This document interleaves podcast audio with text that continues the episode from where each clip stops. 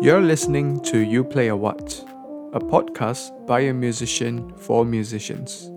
My name is Vincent, and I play the euphonium. Join me as I sit down with successful musicians to talk about their specialization, inspirations, and career developments.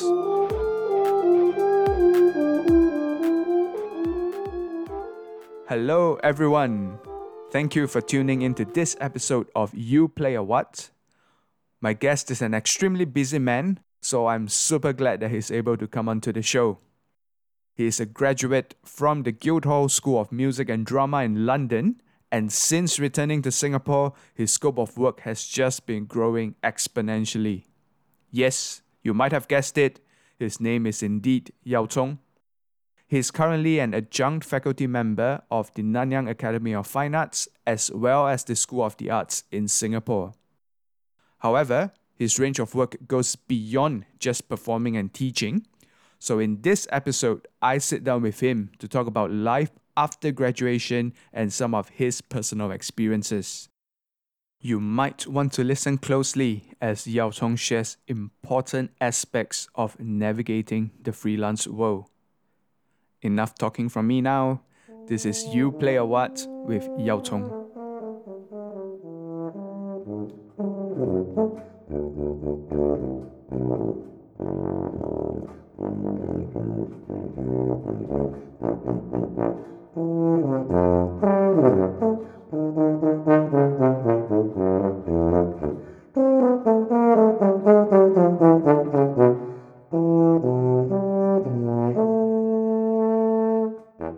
My guest today is living what I called the freelancer's dream. His wide range of work includes not only being a performer and teacher, but he's also involved in band directing, orchestra management, concert production, content creation, and finally, he's also my employer. Welcome to the show, Yao Chong. How are you doing today? Hey everyone, um, I'm doing great. I very excited to be here. This is the first time I'm doing a podcast, so yeah, very excited to be here. Yeah, thank you so much for coming on to the show. Uh, just a quick question: uh, Do you find any time to sleep, or do you just keep working all the time? yes, I do sleep lah. Um, yeah, I, I think the the thing about being a freelancer is you can o- sometimes it can be a bit uh, overwhelming. You need to know when to take a break. So I do take breaks, uh, but I do work myself very hard also. Yeah, uh, every every now and then I see like uh, uh, some of Instagram stories. Mm-hmm. You being at like a beach, having a nice drink. Mm. Yeah, looks like good life. You know, nice uh, kind of balance uh, between uh, work and uh, leisure. Yeah, I think that took a while for me to figure out though. Um, when I first started, when I just started working, it was saying yes to everything. So that was always uh, something that I learned over time to know where to find the balance. Mm. I, and I suppose it's also like eventually getting on enough sort of work for you to then decide that oh actually I have to focus on these things and I can't take on anything else or anything more. Otherwise, it would be just kind of like working mm. non-stop, right? Yes, definitely. And I think if you take on too much work, sometimes the overall quality of what you do suffers. So it's knowing when to say no and where, how much you can do, lah, basically. And I suppose mm. uh, with the questions uh, to your uh, sleeping habits should be slightly more relaxed right now, now that everything is sort of like mm. slightly more inactive, which leads me to the next point. We've all seen your latest venture into uh, content creation uh, with regards to your new YouTube channel. So tell me, like, you know, even for me starting this podcast, the number of uh, videos that I watched, you know, those kind of YouTube videos where they say, like, yeah five mm. things to note before you start a podcast yeah you know yeah i yes, you know i plow through so many of them you know before i finally decided that ah okay i have to actually you know do something and start the process of creating mm-hmm. the uh, the podcast and actually uh, creating the content that you want to do so uh, was it the same mm-hmm. case for mm-hmm. you what was your process yeah i i think I mean, okay, this probably started from about a year ago. Uh, a good friend of mine, Twain, he's a personal trainer and a business owner and everything. He's he's always been telling me, you know what, you really should go online. You know, you should do some content creation. Um, and I think it's true for all of us where when you're so busy with all the other things that you do, it's hard to find time to really think about all these kind of side projects in, in some ways.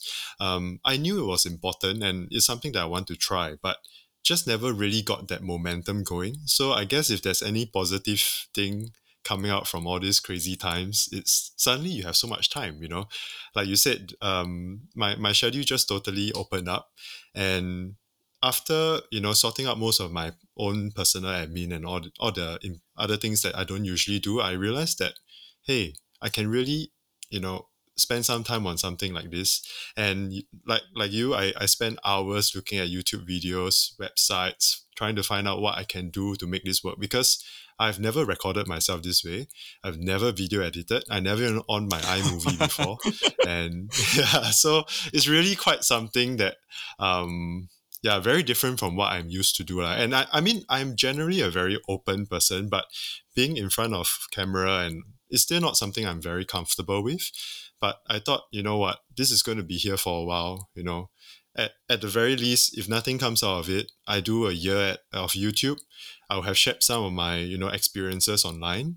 Um, and I will have grown better at talking to a camera. I've grown better at video edit, editing, you know. So I think there will be something good that come out of it. I just don't know yet, but um, I'll just give it a shot. Yeah. I completely agree with you. Um, you know, the kind of skills that you acquire as you do you say like YouTube or podcast, the kind of editing software mm-hmm. that you have to get the terms with and the way you speak and all that kind of stuff is all very important things mm. which you know as musicians sometimes we don't have this chance to develop because we are constantly mm. yeah doing you're right we are always playing exactly then yeah. we have to outsource all these things because mm. everybody knows that this is important. Yes. Who wouldn't like to have a few nice videos of their playing on their YouTube channel? I mean, I would mm. like some of them, yes. but I've just never gotten around to actually doing the work and to to think about needing to pay somebody else to do it and stuff like that. You'd be like, ah, maybe this can wait. Mm. Yeah, it's too exactly. much trouble, right? And yeah, yeah, lovely that you uh, mentioned Twain. Of course, fantastic euphonium player. Yeah, I mean he's he's always been encouraging me, and I always tell him, yeah, maybe, maybe, you know. And I just thought, well, this if I don't do this now, I will definitely regret it. So I just decided to take the plunge, and yeah, I'm very gl- glad that the first video that I did was, you know, like I, I really can feel everybody's support. So I, am mm. very thankful yeah, for that. That's good, and we should support you know it's uh, a very brave, brave thing yes, to do each other know, to just put put yourself out there like that And uh, what what can we expect from the channel, or what are the kind of things that you would like to do? I think at the very like beginning level, I'm going to try and try a few different things to talk about. I want to talk about things to help people, you know, grow grow into better musicians, uh, confident musicians. Things that maybe um, I experienced over the years that I can share. I want to talk also about things like how to be a successful freelancer. I think that's something that uh, we don't talk about so much in music school, and you only really learn it through life. So I think there's some um, value in you know sharing some of those experiences as well. Um, I might do a bit of like beginner brass, you know, helping younger students, especially with with all this uh, time where perhaps they don't have a teacher or they want just someone to support them on their learning journey maybe maybe some of those videos and i think if if you know once the all the circuit breakers uh, go away hopefully i can you know collaborate with people on on the channel as well just to have some something different on it a bit mm. of playing that kind of stuff um, yeah, but I, I think I'm, I'm just exploring at the moment. Uh, this is the general idea I have at the start, but um, I'll see yeah. where it leads me to. La. Yeah, so mm. yeah, really good stuff. So, one very famous quote that I've heard is music school makes you a better musician, but they don't actually prepare you for work after graduation. Right. And mm. I'm really excited to speak to you more about this as we progress through uh, today's interview. And uh, so, Mm. regarding our channel, uh, at this point of recording, uh, Yao Chong has just released uh, his first video. Maybe when this is uh, being broadcasted, it would have already been five, six video. Who knows? Yeah. Uh, so your first video is on five practice tips for musicians, both beginners and advanced musicians. Yes, that's the that's my first video. So uh, I would suggest everyone go check it out. So his channel is uh, Tubby Yao, T U B B Y Y A O. Okay, so uh, go onto YouTube, have a look. Uh, it's really good stuff. So support him, subscribe, do all that kind of stuff. Thank you very much.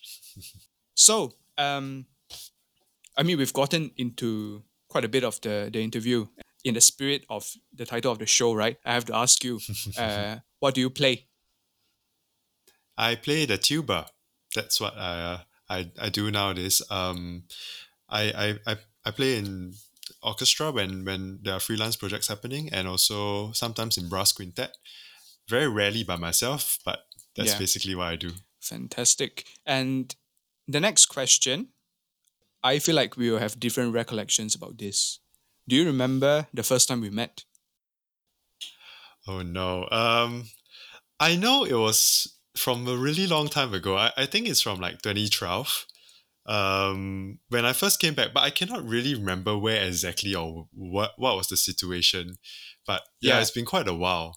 And then I know you went overseas for a bit, so then we, we didn't we didn't see each other until you got back. Yes, uh, Yeah. exactly. But do you, do you remember? For me, actually, I think the first time I spoke to you was at the Roti Prata store below NAFA. And it is indeed Oh my goodness. in 2012. I was there. I, I yeah, I forgot who- was there, but you walked past Mhm. and then you joined us.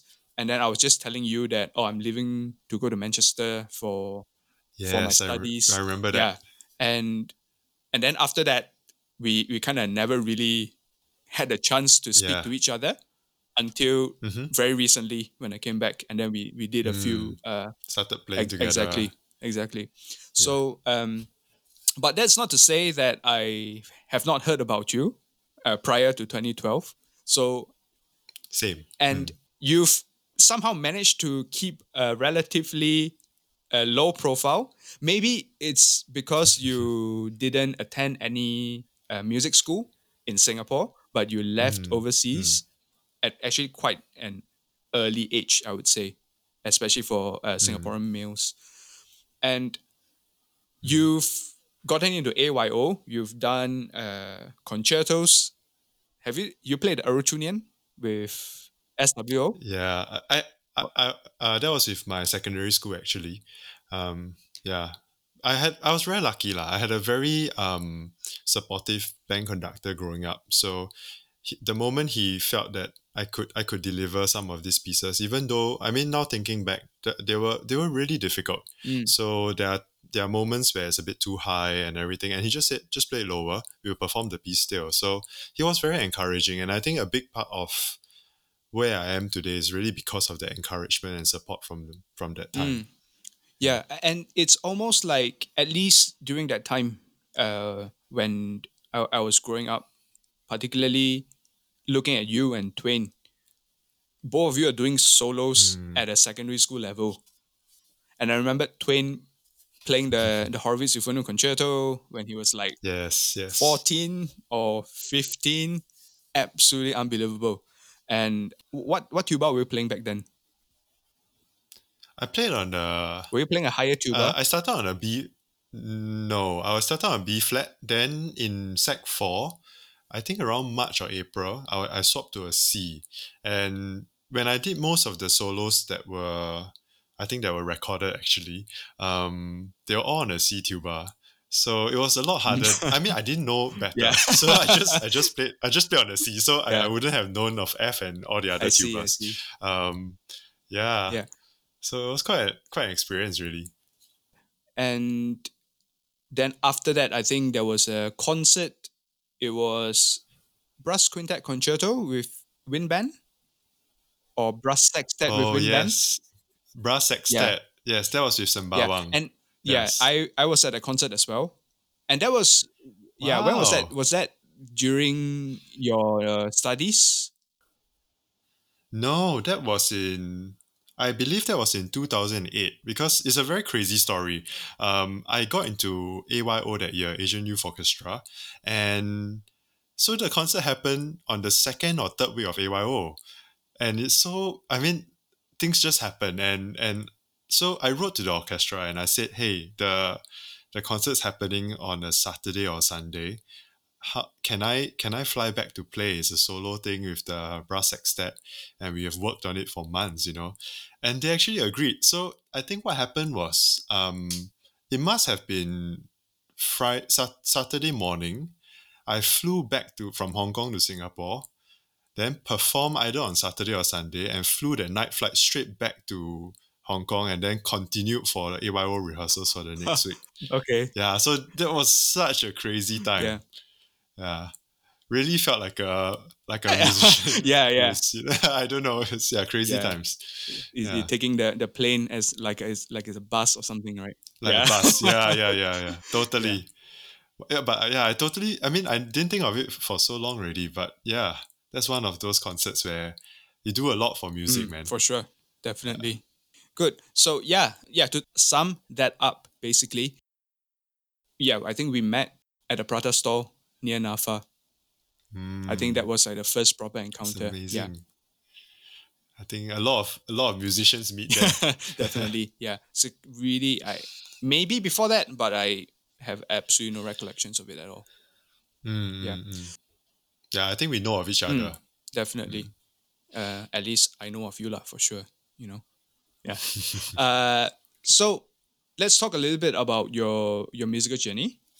How you started learning music or the tuba, and how has that brought you to the different stages of your education and your careers?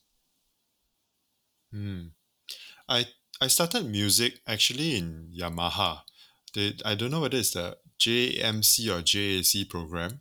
So I started group classes from quite a young age, and then I think that transited into playing the piano. Um, so I played piano throughout primary school, and then when I joined the band in secondary school, um, I was a French horn player for like five minutes, and then because of my height, uh, my conductor back then said, "Hey, you play the tuba." Okay. Um, yeah, so I mean, the tuba has really followed me. I've been I've played the tuba since then, and but a lot of things happened along the way because I remember at that time, uh, MEP was like you need a second instrument, and the the thinking behind it was a tuba cannot be a second instrument because it's not a melodious instrument. So for MEP, I actually learned the flute for two to three years. Mm, You wow. know, just to do the second instrument. Yeah. okay. And the other funny instrument that I played before in JC was uh, also for MEP because they said uh, you need a second instrument and it cannot be a Western instrument. It has to be like ethnic music. So I actually picked up the guzheng in one year to to play for the exam. So yeah, I've I mean I've dabbled a little bit with all the other instruments, but already by that point, I think Sec three or Sec four, I knew quite clearly that um, the tuba seemed to be something that it's not that I love the tuba, but it's something that really like fits in very well with my kind of character. Mhm. You know, I, I don't really yearn to play solos to be very honest. I'm very happy to play in brass quintet uh, to support and also in orchestra. It, I mean, even though there's so much waiting around, um, actually orchestra playing tuba is something that I love. You know, so I, I, I could tell that at that point, um, it worked it worked well for me lah Mm. um, yeah, so then since then, um, I went to Guildhall after after army actually. So in two thousand eight, I did four years there, my undergrad. Um, and then when I finished, it was a decision whether to go and study some more. You know, in Germany, uh, I think there was some work that could happen in China, Beijing at that time, or come back to Singapore. So I decided at that point that I should come back to Singapore first, give it a year and see what happened. Lah. But then I never left. So Ah. I've been here ever since. Yeah. Yeah. So, So, uh, your your initial contact with music in Yamaha. So that group class, what what Mm-hmm. were you learning then? Was it like keyboard or theory? hmm. Uh, very, very basic uh, music things. I think like um, not much theory. It was actually a lot of solfege. I remember always the I mean the teacher would play like do mi so and then ask me to guess what notes they were Mm. uh, on those electones I believe. Ah, okay. Um, yeah, and then I think your parents can even sit in on you know the mom was, my mom was sitting beside me during those classes for at least for the beginning. I lah. see. Yeah. Ah, okay. And Mm. what was your kind of reaction when you were given the tuba? Uh, because people always say, right, it's not really an instrument that you fall in love with immediately. Yeah, I don't know whether this is true for you or not. Because usually, when you tell a student that I'm sorry, or you don't say you're sorry, but you go and play a tuba, uh, they'll be like, ah, but it's you know, it's huge, it, it's heavy, it's uninteresting. Uh, how, how was it for you when you had to play the tuba? I wow. I, I actually never never hated the instrument so much lah. I, I I don't I mean even even now it's my instrument of choice and and what I play but it's not some I, I love music more than the tuba in some ways you know? Um and I think I never felt that the tuba only held long notes. I think that's part- uh, largely because of uh, at that point at time the moment I could play something that you know I reached a certain level I was always given music that was much harder. Um, yeah, and I was always like, oh, you mean oh this solo? So even from Sec two, I remember getting scores to play very um like tuba and band pieces, like three minutes, four minutes a kind, and I was already told, hey, just play, you know, practice this and and and and you can you know you can you can that's the next step for your progress so i guess in some ways the boring side of things didn't come Mm. in um but I remember my grandmother saying, ah, why so why silly, you know? Why you go and choose such a big instrument? And I just told her I didn't have a choice at all. You know, my conductor told me to play this and I was very quiet at the time. Uh. It's like, okay, I'll do it. yeah. And it seems to me that you've got this love for music from a very young Mm. age that you just enjoy playing music. So it's not Mm. really about what instrument. I mean, of course, like you said, Yes. there's an instrument of your choice, but for Mm. you, it's just kind of like the general kind of enjoyment of playing music or listening to music and all that kind of stuff. yeah I, I i i do enjoy playing most of the the the instruments that i've played over you know over all the time so far but i think what i really love of about music is the playing together with people so actually even for tuba that didn't feel like a problem at all Yeah, and to be honest, th- that statement that you just made is a very common point that's being put across by the other tuba players that, has been, that I've been uh, speaking Mm. to. It's the exact same thing that they they want to be part of uh, something that is greater rather than like oh it's all about me me me me all the time no exactly which is exactly. really really cool Mm.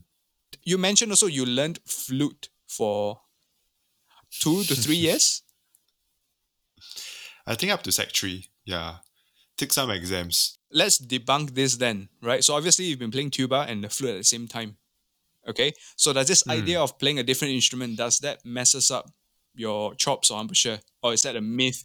it didn't for me. I, I mean, I don't know if it was like a, a reed instrument, whether that would change something, but I, I didn't feel any problem. I think it's just the problem. I think why we don't tell people to play two instruments at the same time is because you need to devote time to Mm. the instrument. You know, uh, I mean, ultimately, I don't end up playing the flute also because I was spending so little time on the flute. You know, it was good enough to pass the exams back then, but overall, I was playing like 15 to 20 hours minimum a week on the tuba. So it just ultimately became like an instrument that I played so much better because of that. And and has that influence of flute and uh, guzheng made you think differently about the way you play tuba?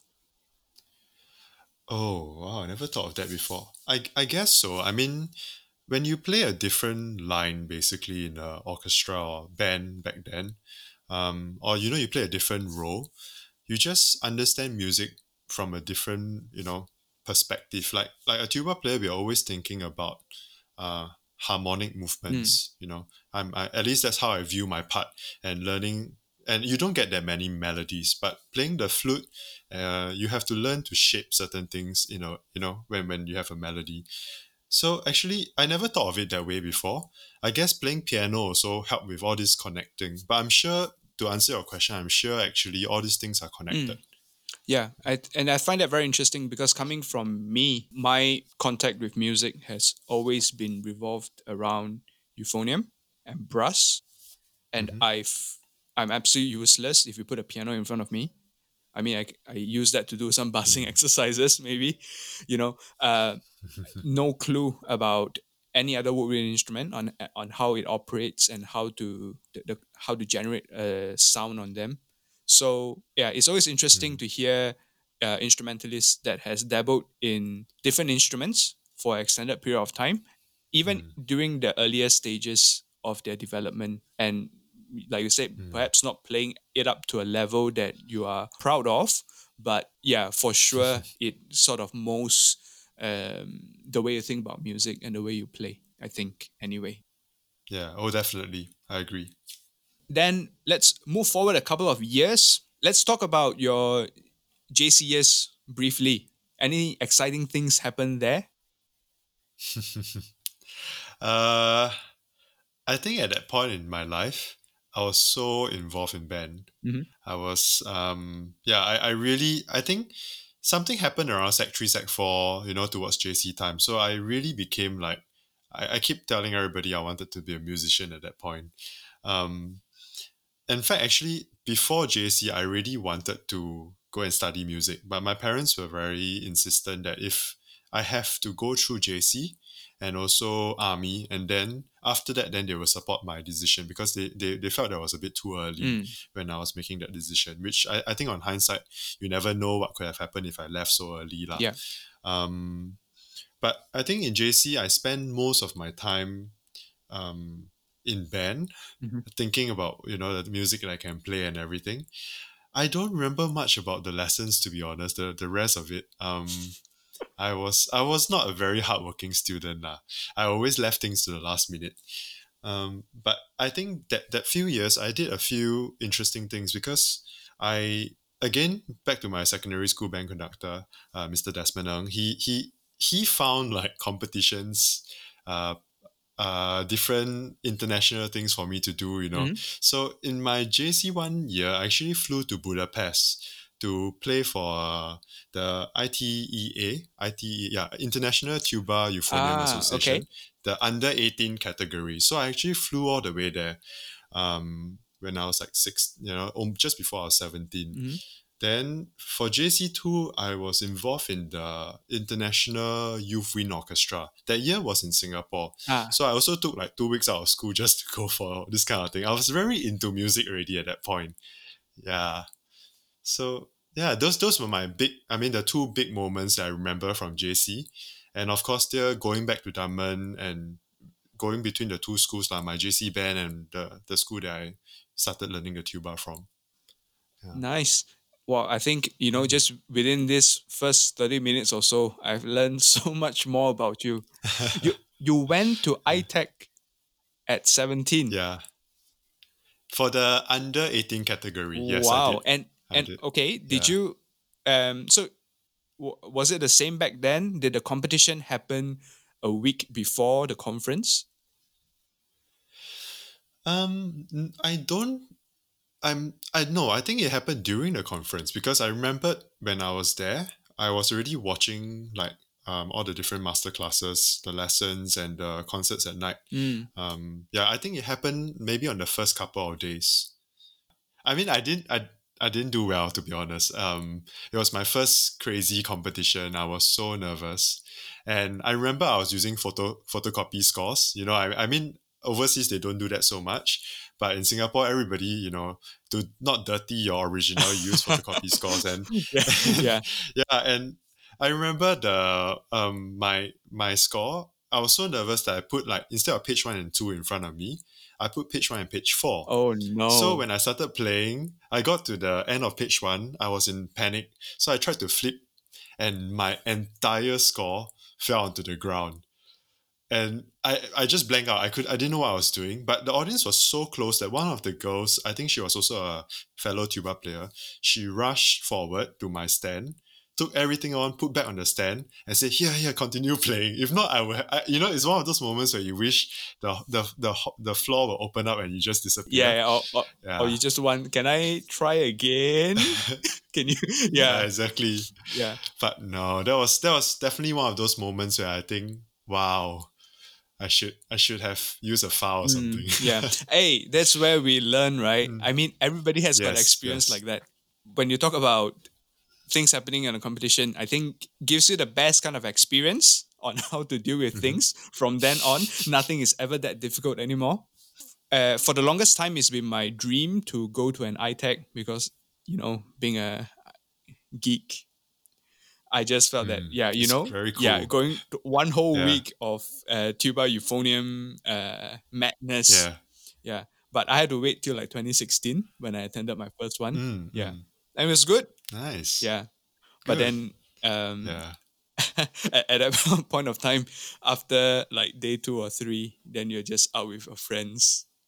And you know, I know. perhaps not going to the all the master For the classes lessons anymore. yeah, exactly. no, I, I honestly I did the exact same thing. You know, um, the first night tuba euphonium, wow, these people are amazing. Yeah. Second night, and by the third night, I was just like, you know, I don't know whether I really want to hear another tuba or euphonium thing for a while. Maybe tomorrow then I'll come back. So I I, I feel you. Yeah, I totally yeah. It's like understand. it's like how yeah. much cheesecake can you have, right? Yeah, exactly. Yeah, one slice, exactly. yeah, it's pretty nice. A whole thing, Mm. mm, maybe not. Mm. Yeah. Yeah, totally. Good. So um, then let's talk about when you uh get into AYO. So when was that in your life? Was it about the same time? Uh, that was I think I was twenty. That was two thousand eight. Just before I went to Guildhall, I did AYO. Then I flew to uh London. So I think that was the year that I f- just finished NS. Then I I auditioned in Jan or Feb, and yeah, I was very lucky enough to to make AYO that year. Because to be honest, ah, AYO was my first orchestra. I've never played an orchestra before wow. AYO Okay. Yeah I, I was i was totally out of my depth and the, the pieces we were playing back then were very big tuba pieces um, we did the prokofiev romeo and juliet suite Mm. quite a number of them and also shostakovich 5 Ah. so very big tuba parts and i was like man when i got there then i knew you know i knew what i had to Yeah. do because yeah it was quite an experience as well nice. Hmm. And during your national service days, were you doing anything related to music? No, I was a military police. So, and I was doing shift work. And to be honest, that time it was really hard to practice because my my work involved like 24 hours of shift, then 24 hours off, and then a day of standby, which if it happens on a weekday, I have to go to work. So it's a three day cycle. Mm. So it's like on, off, standby, on, off, standby. And usually on the off days, um, because some nights you, I don't I don't sleep much, you know, like 24 hours, I'm pretty much awake all the time. So your off day really you just end up sleeping the whole day away. Yeah, Yeah, this brings a very good question. I think it that is in recent times it's been a little bit more challenging for say music students that are entering national service to get into Mm. the SAF band because maybe they are um, physically they are able to go to a combat unit, then they are not being deployed there. What are Mm. some of the advice you can give to these people? How do you like maintain that kind of drive and motivation to continue to practice? And is that is it the end if you have to take these two years out?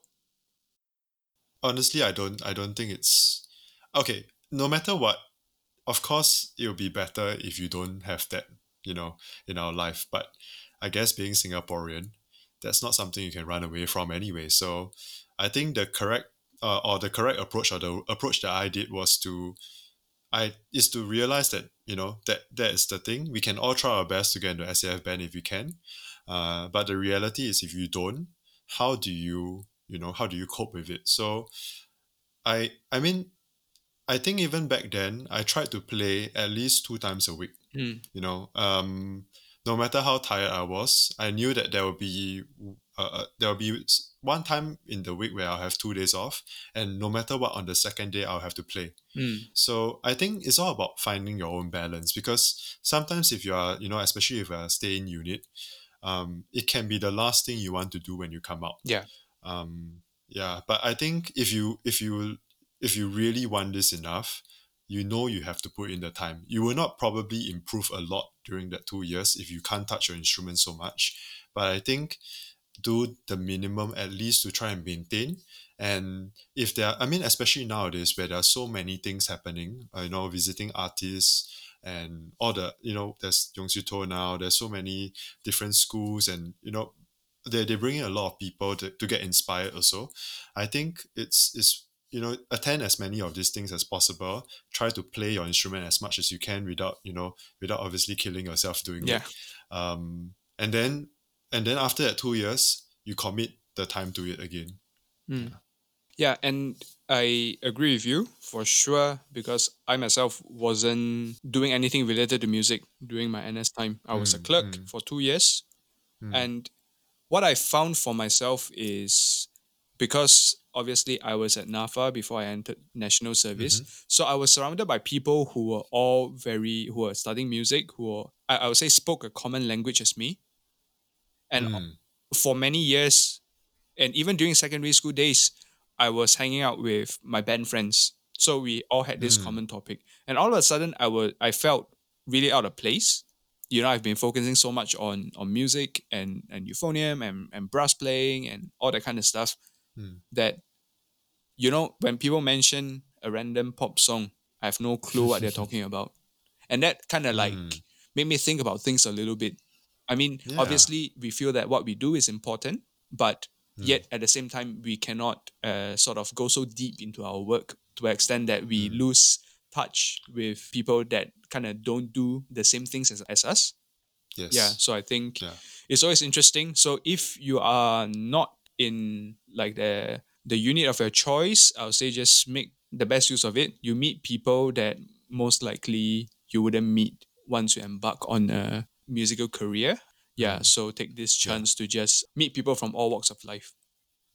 I think like like you said, make the most of it because you never know what can happen. Mm. You know, I think just be positive because sometimes it's it's very easy to fall into the, the the thinking where oh this didn't happen that's why I'm so unlucky. You know, I think everybody will go through something where it doesn't go well for them, and you must try to change anything negative into something you know like a learning outcome or a positive thing. I think that's down to us Mm. really. Yeah, very true. Now let's go to the next step of your life. I guess the the, the more exciting part of your life, which is your time in London. Favorite. so, uh, before we talk about your time there, any reason Mhm. why you picked uh, Guildhall?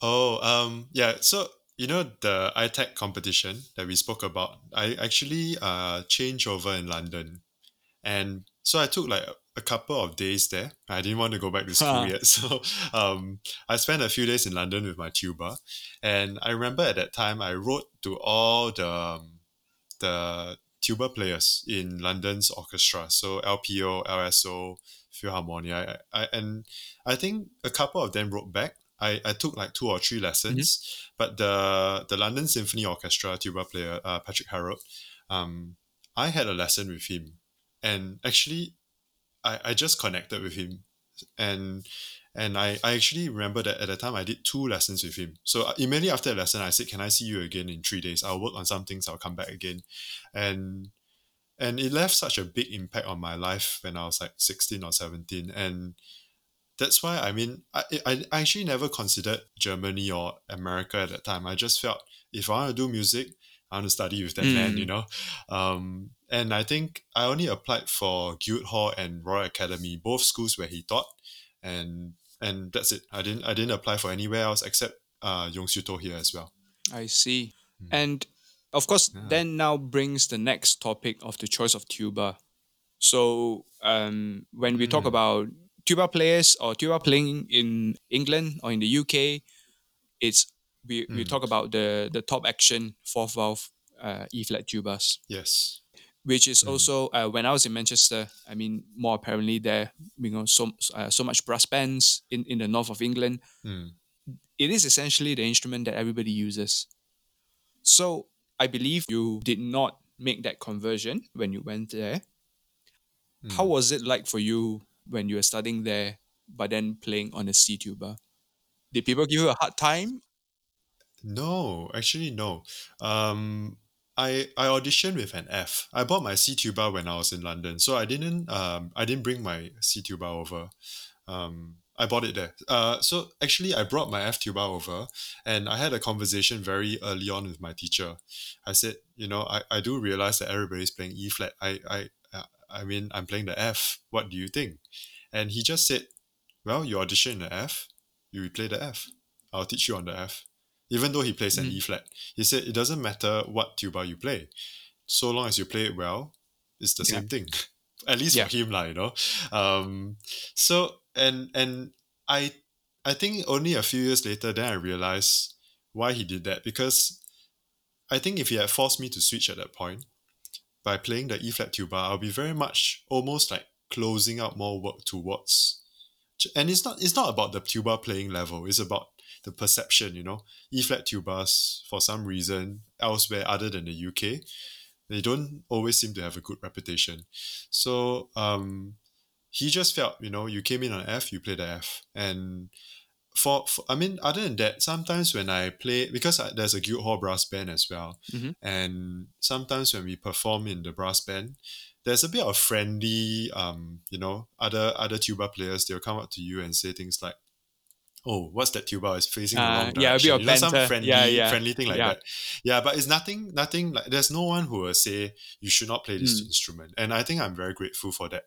Yeah, everybody accepted, and it, it did look funny in brass band, especially with my tuba pointing the other way, lah. um, but never had Mm. a problem. Of course, most of them own a E flat tuba, but actually Mm. all of them are able to transit between different tubas as well, right?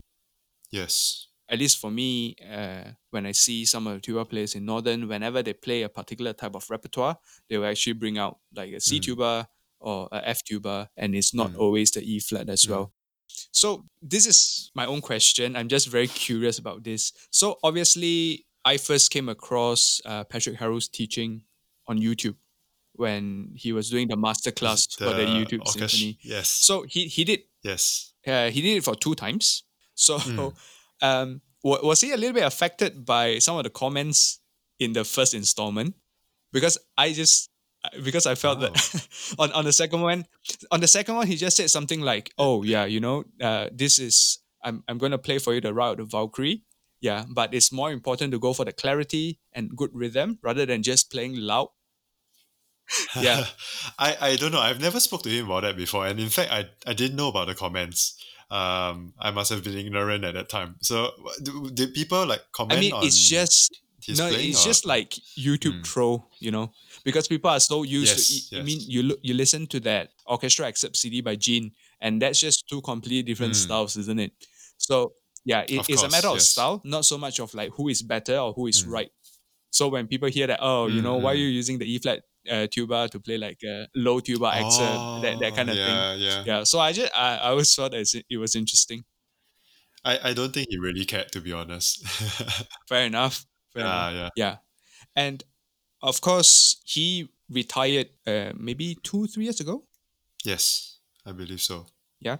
And of course, he came in and did he replace John Fletcher? Yes, I think so. Yeah. Ha- has he shared any of these kind of stories with your department before? Um, not that much to be honest. Um, there, he'll mention a few times, like when he was a young man, what he do, um, like the times where he travel. I mean, because the London Symphony traveled so much as well. Mm. Um, but yeah, he was very much a, a teacher who who got things, you know, like you you get to your lesson, you know, go through the things. He didn't really share too much about himself back Ah, then. Okay. Uh, nowadays, when I see him after after school, you know, um, when I go to London, I try to visit him at least once. He will Mm. share a bit more. Um, Ah, yeah, but he didn't talk too much about taking over at that time. It's, it's quite a long time ago. okay. So many good things to say about London. Uh, Mm. Even for for myself, when I visited there when I was studying uh, in Manchester, uh, I remembered all the good food. Yes. Yeah, Mm. I always always go to Borough Market, My favorite. and I wish when I was studying in Manchester, you were still uh, studying in London. Yeah. That could have been more fun. we just miss each other, right? Yeah, exactly. And then now let's talk about, like you mentioned at the beginning of the interview, Mhm. after you finish your bachelor's, did you entertain the thought of doing a master somewhere? Mm. Or, yeah, what was your plan actually? Or was it just come back to Singapore and see how it goes? Or, I think at that point in time there was a little bit of um, consideration to to go to Germany to do a master's. I, I actually met a few teachers already. Um, and then there was also a little bit of talk of I think there was some um, Chinese you know some some work in China that potentially could have happened. Mm, Um, and of, of course Singapore as well. That but I think for me the reason why I wanted to come back first immediate instead of immediately going to Germany or somewhere else is because I've been away for four years, you know, and I did I did miss like my family, people in Singapore a little bit. mm, And I thought, you know what, just come back, see what's happening here. If I can do something, I'll stay for a little bit. If I cannot, then um, I'll study a little bit more. Um, Mm. But I didn't feel like I need to do a master's immediately. Yeah. So that's why I decided to come back to Singapore. fair enough. Yeah. Uh, uh, do you attend any of those like uh, Singapore days in London? Oh, I did. I love it. Know, I think in my second year. So it's the best thing ever because uh, all the food free, you know, you go there and listen to them. Yeah. yeah. So I, I remember the even the char kway teow from my favorite one opposite Temasek JC. Mhm. It's it, they did the, the auntie flew over there to cook for me also. As like all of us. Oh, Yeah, it ah, was so good. wow. Yeah. I'm very ex- I, I- I mean I love that day. Good Nice. weather also. Yeah. Mm. I did it happen only once when you were there? Uh yes. I think it only happened in my second year if I'm not wrong. I see. Yeah. Yeah. I don't know if it happened. I mean, definitely not in Manchester, but I don't know Mm. if it happened or not. It must have, but I just, you know, was a little bit too far away. Yeah, too far away. Yeah. But it looks fun, you know? So Very fun. Yeah. and of course, it's a Singapore day, but you have some of our Malaysian friends and Indonesian friends there with us No, as well. open to anybody. Yeah. Yeah, I remember. Mm. Yeah. Now, after that, when you came back to Singapore, was it difficult for you to sort of like find your footing? I, I would presume that is not easy at the beginning Yes. stages. And how, how did that all sort of like pan out for you? Yeah, the first six months was very hard. I remember I came back in July 2012. Um, and I mean, I didn't know back then, but even for like schoolwork, you know, all the school band teaching or, or sectional teaching, Mm. a lot of the work, hap- I mean, is based on contracts these days. So you can't just come back and teach a band in the middle of the year. There's, Mm. you know, it doesn't happen much. lah. Maybe if there's like a, um, you know, like a one-off, maybe it might happen. But generally, no work will happen then. Mm. And like you said, I actually didn't do school here or play in the youth orchestra or anything like that. So my network at that time um, wasn't very strong. You know, I, I just finished Guildhall. I came back. I didn't know that many people Mhm. uh, personally. So when I came back, it was very hard for the first six months. Um, I remember I had to. I mean, I, I I think there was a few OMM projects at that time, and maybe some quintet work, but that was it.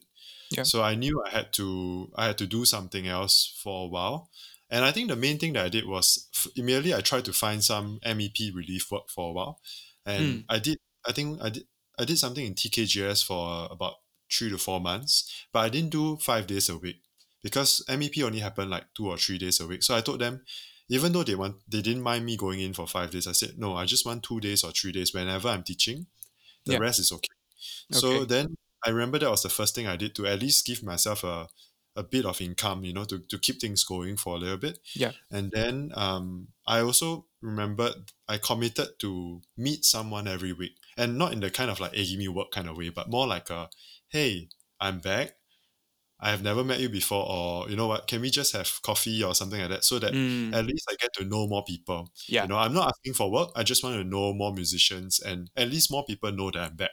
Mm, Um, and the other crazy thing I did was and this never this turned out to be didn't go anywhere but i i definitely emailed at least two to 300 hotels to tell them that hey um i can fix up live music for you um two replied uh, i met one and then they were like you have no idea what you're talking about yeah. so i mean i did all these crazy things at the start because there was just not much going on and I, I didn't know what to do so i tried a lot of different things yeah but then I think by 2013, things started picking up. Mm.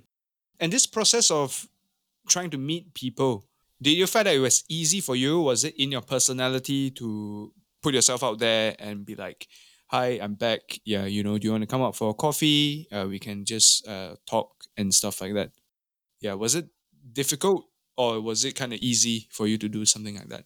No, it's definitely not easy because I know I might not look like that nowadays, but actually deep inside I'm very introverted one. I mean I'm I'm an introvert.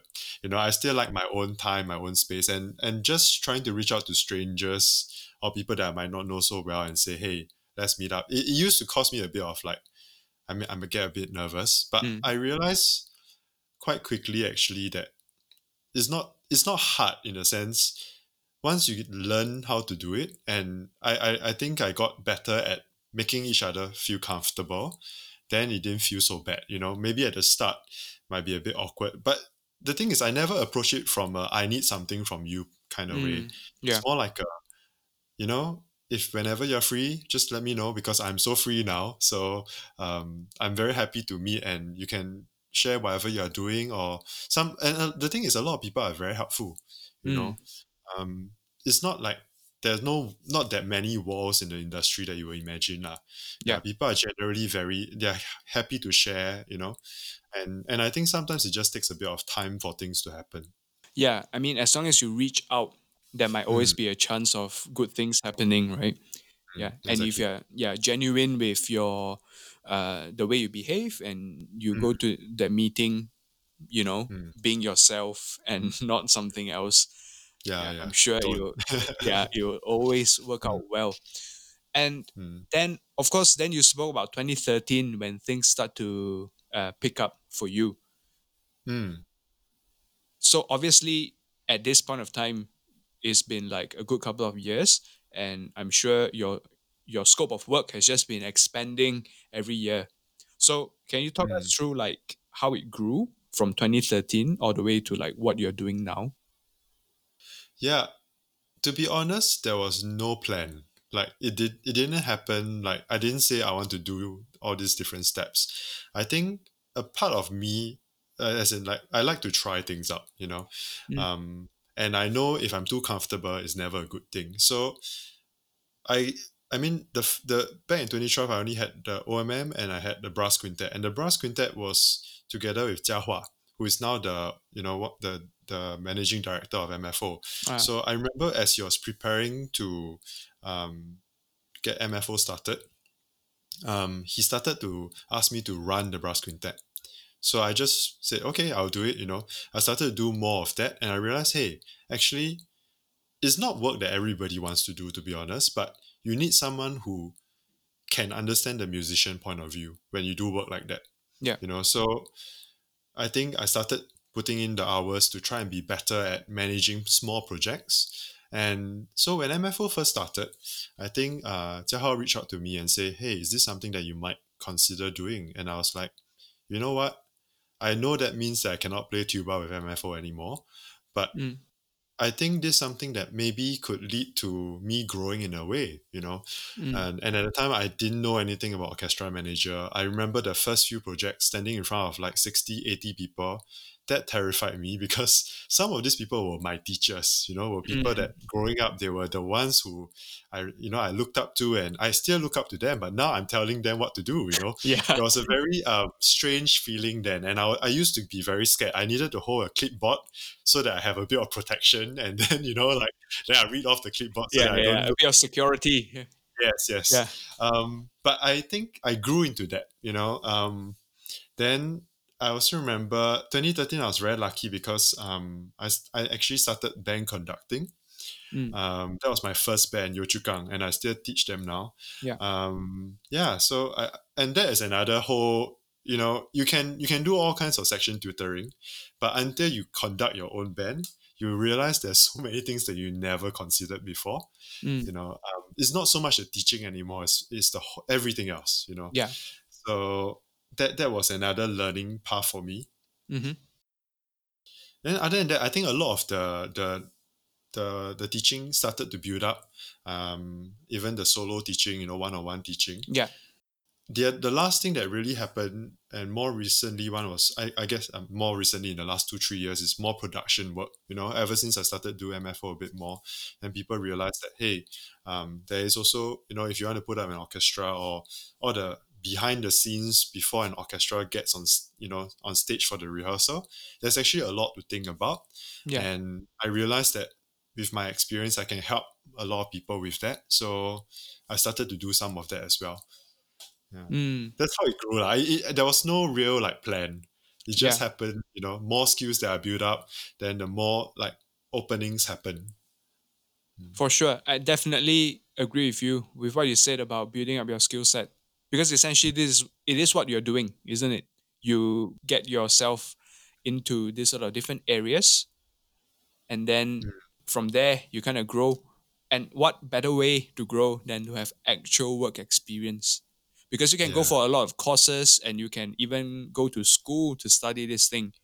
But if Mm. you don't have like the physical act or a group, then it's actually difficult to learn and develop those skills, isn't it? Mm.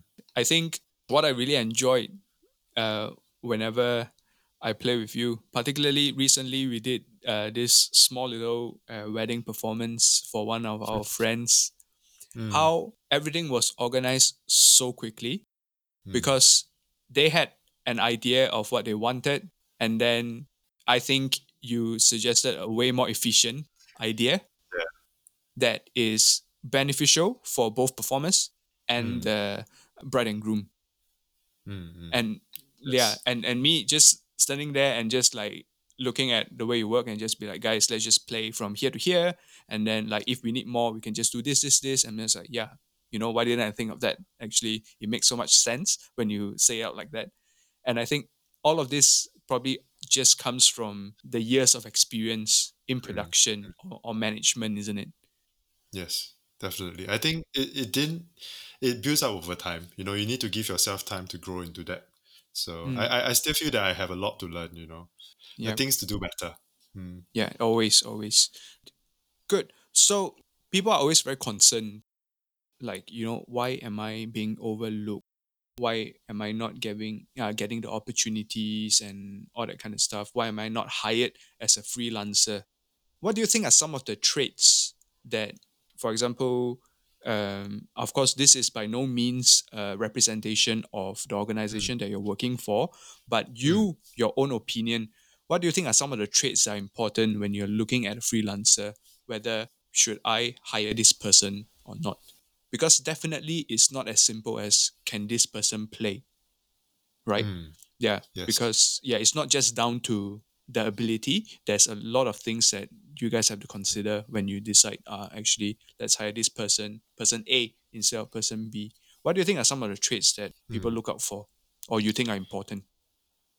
Um, I remember a few years ago when I think I was still a student, one of the teachers used to say to be a good freelancer or to be someone who will get work, there are three main rules. The first rule is are you good enough? And like you said, it's not are you the best player. The question is are you good enough? Mm. You know, do you cross that that that that level of being a professional freelancer? Then the second thing is are you available? Because if you are not you, you know, if you are too busy doing something else, I cannot hire you also. And then the third question that he said, which is the one that most musicians overlook sometimes, is can I sit in a car with you for three hours and feel good about myself after that? You know, I think that's the part where a lot of us forget. You know, Mm. we think that so long as I play well, people should hire me. But um, the reality is there are a lot of people who can play to a certain level.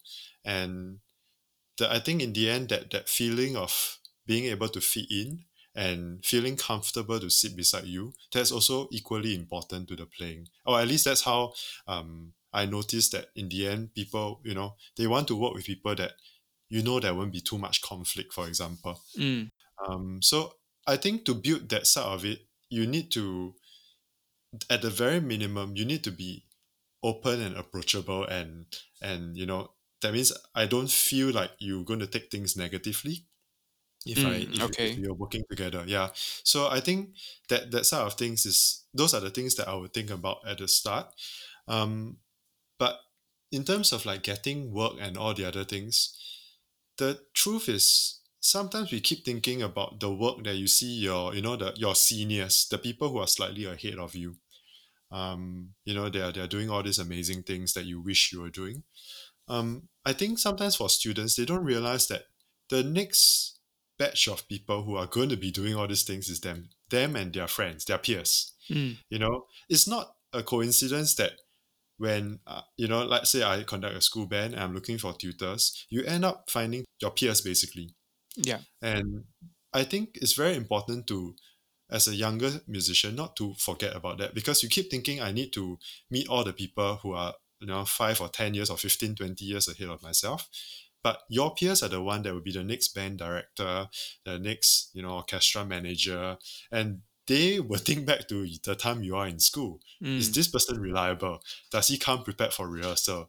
Is is he, you know, is he on time? You know, th- th- those things are the ones that they think, oh, I should work with him.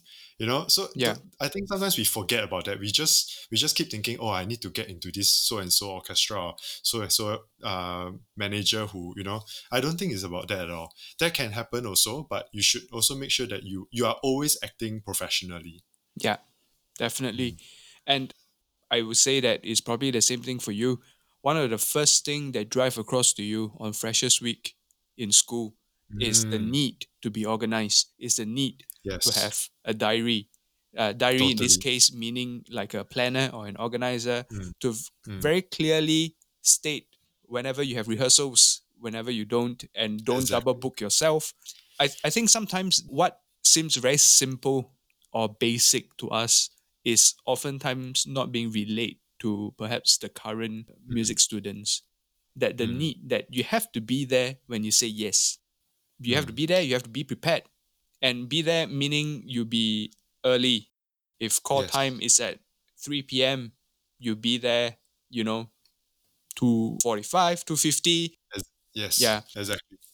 I would say if it's your first time playing in whichever group, go even earlier. Or even earlier. yeah. Yes. you know, unless you're like super comfortable, you are Mm, you know everyone there, then sure, no Mm. problem. You can yeah, you know what you're doing, then okay. But if Mm. If you get that first call, grab it with both your hands and run with exactly. it. Yeah. And don't come late. yeah. You know, and I don't know, can can that even be fixed? You know, when you are engaged for something for the first time and the f- first impression you give your hirer is that you are late. I don't know whether you can come back from from that or not. You know. it's it's going to be very hard. I think, if especially if you're a young musician and you're late, it doesn't matter how you play already. Mm, It's going to be very hard to come back from that because the, the truth is, while there's a lot of work going around now, there's also a lot of musicians. yeah. And if I cannot say with 100% certainty that you are reliable, then in many ways you're just telling whichever organization, not just the one that you just came late for, but for anyone else who's going to willing to take a chance with you, that you're just not not ready yet Mm, you know and i think the other thing to think about is again you need to act like that not for just the paid work. If Mm. you say yes to any sort of work at all you need to act like that because you are a professional or you are trying to be a professional yes. which means that your behavior is important for everything. In school in um, the work that doesn't pay you have to you know hold yourself to the same rules. You can't just say because there's no money i can come late because people are always looking at you and you never know in some of this work that um, you know you, you that might not be paid at first Mm, someone you know the conductor or someone playing in the orchestra or the band is someone in a position who might be able to read um you know recommend you for other work Yeah. and if you came late for that gig that immediately becomes a you know no brainer where they will think sure eh, this person is not reliable Yeah. you know for sure. so always impress always impress everything you do make sure you are in the best and don't overbook because the moment you overbook you have too little time you know you just don't play well Mm. Yeah. Yeah, definitely. And Mm. especially since I've been back for about a year and a Mm. half, uh, playing the euphonium, I do a lot of playing with uh, different sort of uh, community community bands and groups. And whatever you're saying, it's sometimes very apparent. Uh, I'll be sitting on my seat and I look at some of the behaviors of this sort of aspiring professional players, Mm. and you're Mm. questioning, mm, yeah, tone it down a little bit. Just you know, we are Mm. all here. Let's play some music. You know, prepare Yeah. your part. And yeah, I mean, it. that- To be honest, if you're working with a group that consists of a good percentage of amateur players, doesn't mean that you don't have to prepare. Yeah, no, you don't. I- I mean, you you are the professional there, or Ex- you are trying to be the professional. Exactly. Your job is to make to pull the people around you to a higher level. Mm. So if you are the one that is not prepared, then how can you say you are trying to be professional? I, I think that's the main thing that you need to know. It's not when you are paid money for that. Mm. Professionalism just means how you behave. Yeah. You know, the the money will come when you are ready. Hmm. Definitely. I completely agree with you. With that, I think it's been a fantastic session with you, Yao Chong. Hmm, So I hope you enjoyed Yeah. yourself coming onto this show. I did. Yeah, uh, I, I feel that within this uh, one hour or so, I've already known you much better. Hmm. Yeah, and I believe that whoever that will listen to this episode will also feel the same way. So much more new information, like you used to play the flute for two to three years. You went Mm. to Budapest for a competition when you were 17, all that kind of crazy stuff. Yeah, I don't talk about it so much. yeah. Now now it's gonna be uh, digitalized and it'll be here forever, Mm. hopefully. yes. Yeah. So thank you so much for your time once again. And uh, for all of you that are listening, uh, please do check out uh, Yao Chong's brand new YouTube channel. This is Tubby Yao, T U B B Y Y A O on YouTube. Okay, lots of good content there. And also follow him on Instagram if you want to see more about his life and his work and what he does. I will provide his handle on the show description. Thank you so much again, Yao Chong, for coming onto this show. Thank you so much. And on that note, we will sign off on this episode of You Play a What. You have been listening to You Play a What, hosted by Vincent Tan. If you enjoyed this episode, please hit the subscribe button so that you'll be notified when a new episode is posted. Rate and review the podcast and share it with your friends if you feel so inclined. The theme music for the podcast is entitled Midnight Affairs and is composed by Algirdas Metonis and recorded by Vincent Tan. Thank you so much for listening to You Play a What. Until next time.